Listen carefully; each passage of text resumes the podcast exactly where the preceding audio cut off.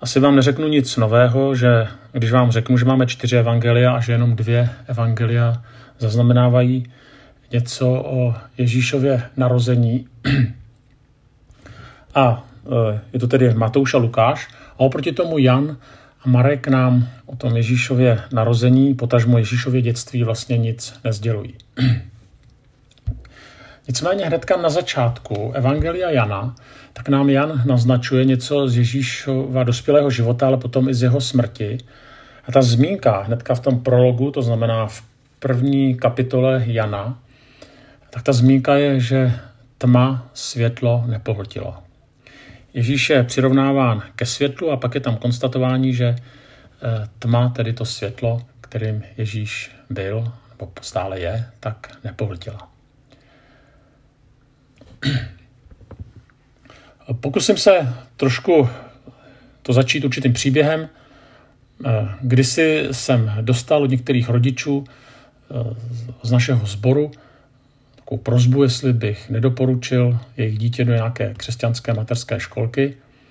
My sami jsme dělali domácí školu a, a mnozí z nás, ať, jsme děti, ať máme děti nebo děti nemáme, tak se někdy ptáme, pokud ty děti jsou nemocní, jestli někdo nezná nějakého specialistu, aby se vyznal v chorobě našich dětí. A nebo když jsme sami nemocní, tak hledáme nějakého specialistu. Několikrát jsme si říkali ve sboru, kde jsem, že by bylo fajn, kdyby mezi námi byl nějaký automechanik. Asi nemusím říkat proč, protože bychom měli jistotu, že ten, kdo nám opraví auto, takže to udělá dobře a nás nepodvede. No prostě to, co tady v tomhle tom všem, asi si říkáte, proč tady plácám takhle páté přes deváté, eh, jaksi školka, automechanik a specialisté. No, je to proto, že když děláme nějaká rozhodnutí, tak chceme prostě minimalizovat rizika. Chceme někoho, koho známe, komu můžeme důvěřovat. A kdybych tedy byl básník, tak bych řekl, že chceme, aby do naší touhy po světlých e, příštích, no po, světky, po světlých zítřkách, tak nevstoupila temnota, jo, která vlastně potom zahltí nebo zahalí naše touhy oblakem nezdaru nejsem básník, tak zase budu mluvit normálně. Když čteme prolog Janova Evangelia, pak čteme o slovu, které se stalo Bohem, které, skrze které vše postalo a které dalo život a které také dalo světlo. Tak zase jedná se o nádherné básnické obrazy, ale cítí, cítíme v nich život, cítíme v nich naději a cítíme v nich sílu. Jsem několikrát viděl takový zajímavý přírodní úkaz, když tráva nadzdvihne asfalt. A vždycky, když něco podobného vidím, hlavně to bývá na jaře, tak mi to připomíná tu obrovskou touhu žít, sílu života. Takže nakonec ani ten asfalt nepohltí něco tak jemného, jako je květina. Něco tak křehkého, jako je květina. A podobný obraz čteme vlastně na začátku Janova Evangelia, kde čteme o tom, že ta temnota, která někdy bývá hodně temná, tak nemůže pohltit světlo. Temnota nemůže být silnější než světlo. A v okamžiku, kdy jsme svědky krásy, života nebo touhy, tak eh, vlastně stejně vždycky tam nějakým způsobem figuruje i temnota, která tam taky hraje nějakou roli, která se jakoby pokouší prostě pohltit světlo. Jinými slovy, když použiju to, co jsem říkal na začátku, tak ani minimalizace rizik tak nemůže zabránit tomu, aby se nám do života dostalo něco, co se tam dostat nemá. I v křesťanské školce se najde nějaký grázlík, i známý doktor neodhadne chorobu vaší nebo chorobu vašich dětí. Ani automechanik, který je poctivý, který je váš kamarád, tak nemusí poznat závadu. My tady to všechno víme, nějak s tím počítáme, ale znova a znova nás to může vyvést z míry. Zároveň ale až to, jak dokážeme naložit s naší temnotou, tak ukáže, čemu nebo komu skutečně věříme, anebo ještě lépe, komu nebo čemu skutečně důvěřujeme. A vstupujeme, nebo jsme vlastně uprostřed eh, velikonočního týdne, nebo spíš velikonočního eh, období, ne týdne, ale období. A právě ta temnota, která se pokouší pohltit světlo, tedy Ježíše, tak je popsána v příběhu ukřižování. A ta temnota jde tak daleko, že nakonec na kříži boží syn vyřkne ta známá slova 22. žalmu Bože můj, bože můj, proč jsi mne opustil. Když se díváme na poslední dny Ježíšova života a když je srovnáme s jinými příběhy, tak eh, na první pohled Ježíš nevyjde úplně nejlépe. Jeho nejdříve prosí učetníky o společnou modlitbu. Pak se jim svěřuje, že jeho duše je smutná až k smrti. Potom na kříži vyskne Bože můj, Bože můj, proč jsi mě opustil. Jako, tak si to člověk přečte a řekne si, no tak Ježíš se choval tak, jak bych se choval asi i já, kdyby mi šlo o život. Ale když čteme některé jiné příběhy známých lidí, tak ti se chovali možná důstojně než Kristus. Říká se, že když umíral Jan Hus, tak zpíval. Jiní se svým katům do poslední chvíle smáli, jiní odcházeli na smrt vyrovnaní a smíření s Bohem, někteří dokonce žartovali. Dietrich Bonhoeffer krátce před smrtí napsal Netrapte se kvůli mně a nestrachujte se o mě. Jen se prosím nezapomeňte za mě modlit. Jsem si jist, že nezapomenete. Jsem si jist vedením boží ruky a doufám, že tuto jistotu nikdy nestratím. Nikdy nesmíte pochybovat, že cestou, po níž jsem veden, putuji vesele a s jistotou. Můj dosavadní život až po okraj naplňuje boží dobrota. Tak to je fenomenální vyznání. Známe, co říkala Milada Horáková, jdu s hlavou vstyčenou, když šla na popravu. Eh, Thomas More prý před popravou poodhrnul svůj dlouhý vous a řekl svým katům, bylo by škoda, aby byl sťat, nikdy nikoho nezradil. A tak tváří v tvář těmhle těm lidem, tak eh, slova Ježíš, Ježíšova nebo ty Ježíšovy výkřiky zní až úplně nedůstojně. Jako kdyby to Ježíš nezvlád. Ano, samozřejmě smrt a s ní spojené utrpení je hrozné, ale přece Ježíš byl Ježíš. Jakoby u něho chyběla ona důvěra, eh, nebo takový nadhled, to, co je zachycené u některých jiných hrdinů. Jakoby ho temnota alespoň na chvíli pohltila. V čem byla tedy Ježíšova eh, smrt jiná? Nebyla to míra bolesti či krutosti. Možná jste někteří viděli film Mela Gibsona Umučení Krista, kde tečou kýble kečupu nebo červeného barviva. Člověku se z toho filmu dělá zle. Některé to pohoršovalo, ale já myslím, že to bylo dobře udělané. Prostě film chtěl naturalisticky ukázat, že to skutečně hrozné bylo. A ve skutečnosti to bylo ještě horší než ve filmu. Jenže nakonec to nejhorší nebo nejšílenější bylo, že Ježíš nevyskne slova o opuštění kvůli nějaké momentální indispozici ani kvůli bolesti, která mu zatemnila mysli, ani kvůli jiným okolnostem. Totiž eh, ten rozdíl v jeho smrti od smrti třeba jiných velikánů, tak je v tom, že u něj dojde ke skutečnému opuštění Bohem. To znamená, ta hruza není výsledkem bolesti, není výsledkem opuštění lidmi, jakkoliv všechny tyto okolnosti hrozné jsou, a nechceme bagatelizovat, ale ona hrůza je v důsledku osamocení nebeským Otcem. V okamžiku, kdy na sebe Ježíš bere lidský hřích, tak na sebe bere i důsledky lidského hříchu. A to je odloučení od Boha.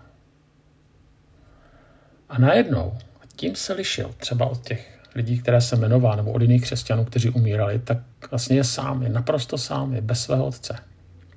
A v tom je pravý důvod hrůzy, kterou Ježíš prožije. On vlastně přichází nejenom o život, ale, a to je ještě horší, přichází o nejhlubší vztah, který má. A i z naší pozemské existence víme, že peklo je často tam, kde se hroutí vztahy. A to platí jak mezi lidmi, tak mezi člověkem a Bohem. A o tento vztah vlastně přichází Kristus. A o tento vztah v důsledku hříchu člověk přišel a vlastně od té doby hledá, jak ho najít a získat zpět. A zároveň ztráta tady toho vztahu je onou temnotou, kterou popisuje Jan a kterou trpí člověk. A ztrátou tohoto vztahu prošel Kristus i z lásky k nám. Když Ježíš prožije tady to osamocení, tak eh, si taky musíme uvědomit, že jeho přirozeností bylo být jedním z trojice. Mluvíme o trojjediném Bohu. Tim Keller napsal, každá osoba trojice miluje, obdivuje a těší se z ostatních.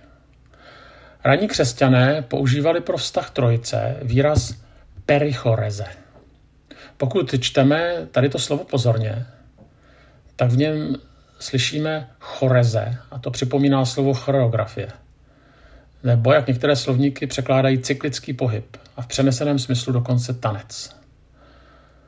A ještě jednou Keller, křesťanský Bůh není neosobní nebo statická bytost, není to ani jedna osoba, ale dynamická pulzující aktivita. Je to život, je to typ dramatu.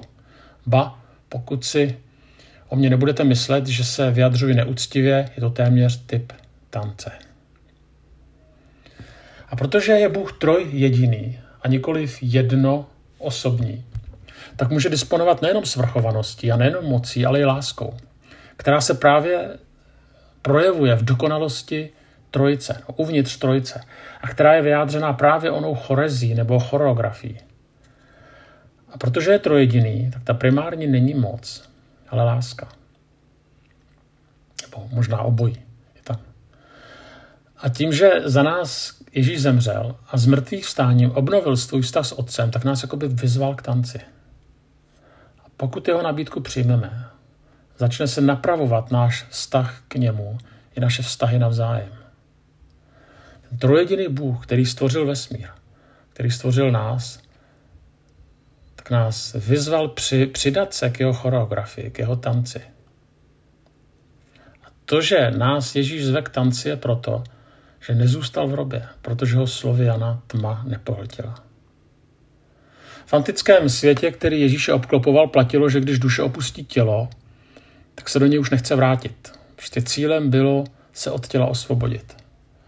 A pro Židy zase platilo, že sice dojde ke vzkříšení, ale do oslaveného světa. To znamená do světa, kde zavládne míra harmonie, kde si slovy Izajáše bude hrát vlk s beránkem. A tenhle ten příběh o individuálním vzkříšení byl pro ně nepřijatelný. Navíc samozřejmě Židé by nikdy neuctívali člověka jako Boha. A přesto učedníci a mnozí Židé Ježíše nakonec uvěří jako v Boha, jako v Mesiáše. Co jim teda tak změnilo život, na, teda pohled na život a na Boha? A bylo to setkání se vzkříšeným Kristem. Nic jiného. Nic víc, nic míň. A v tom je tajemství i dnes. Nás nemůže změnit učení, ale setkání a setkávání se se vzkříšeným. A Jan potom jde dál v té první kapitole, když tak si pak přečtěte, a, a mluví o tom, že slovo se stalo tělem a že přebývalo mezi námi. To znamená, jedná se na odkaz na Kristovo pozemské přebývání. Samozřejmě si můžeme položit otázku i dnes, zda tady to slovo živé přebývá mezi námi. Zda není díky něčemu zahaleno v temnotě. A tak vzkříšení z nás dělá lidi naděje. Není to tak, že se člověk těší na smrt, ale ví, že smrt nemá poslední slovo. A proto to, co je pro svět kolem nás nejdůležitější, jako vztahy, úspěch, zdraví nebo schopnosti, je pro křesťany s příjemným zpestřením života, nikoliv ale konečným cílem života a konečnou životní metou, protože víme, že to nejlepší nás ještě čeká. Někdy se říká, že naděje patří k mládí. Jenže člověk může zestárnout mnohem dříve, anebo naopak nikdy ve skutečnosti nezestárnout.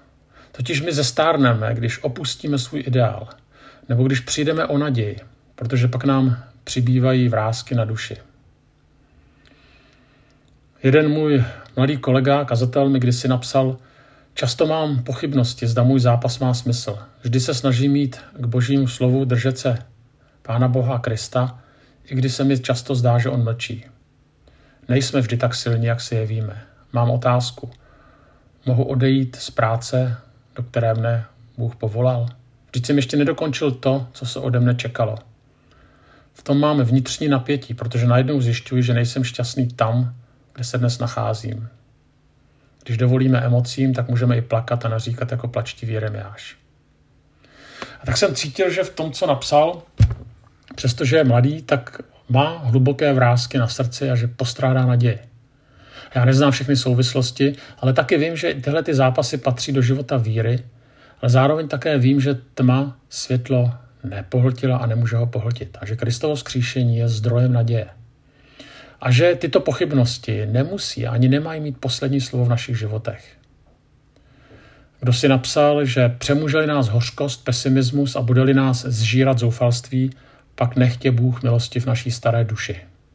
Právě vzkříšení je nadějí, aby zoufalství nikdo nikdy nemělo poslední slovo. Protože hrůza a osamění se vzkříšení změnilo v radost stance, v radost ze vztahu. Stance, ke kterému nás Ježíš zve i dnes. Ze vztahu, ke kterému nás Ježíš zve i dnes. A tak bych nám přál tohoto zakoušet i uprostřed tohoto velikonočního czasu.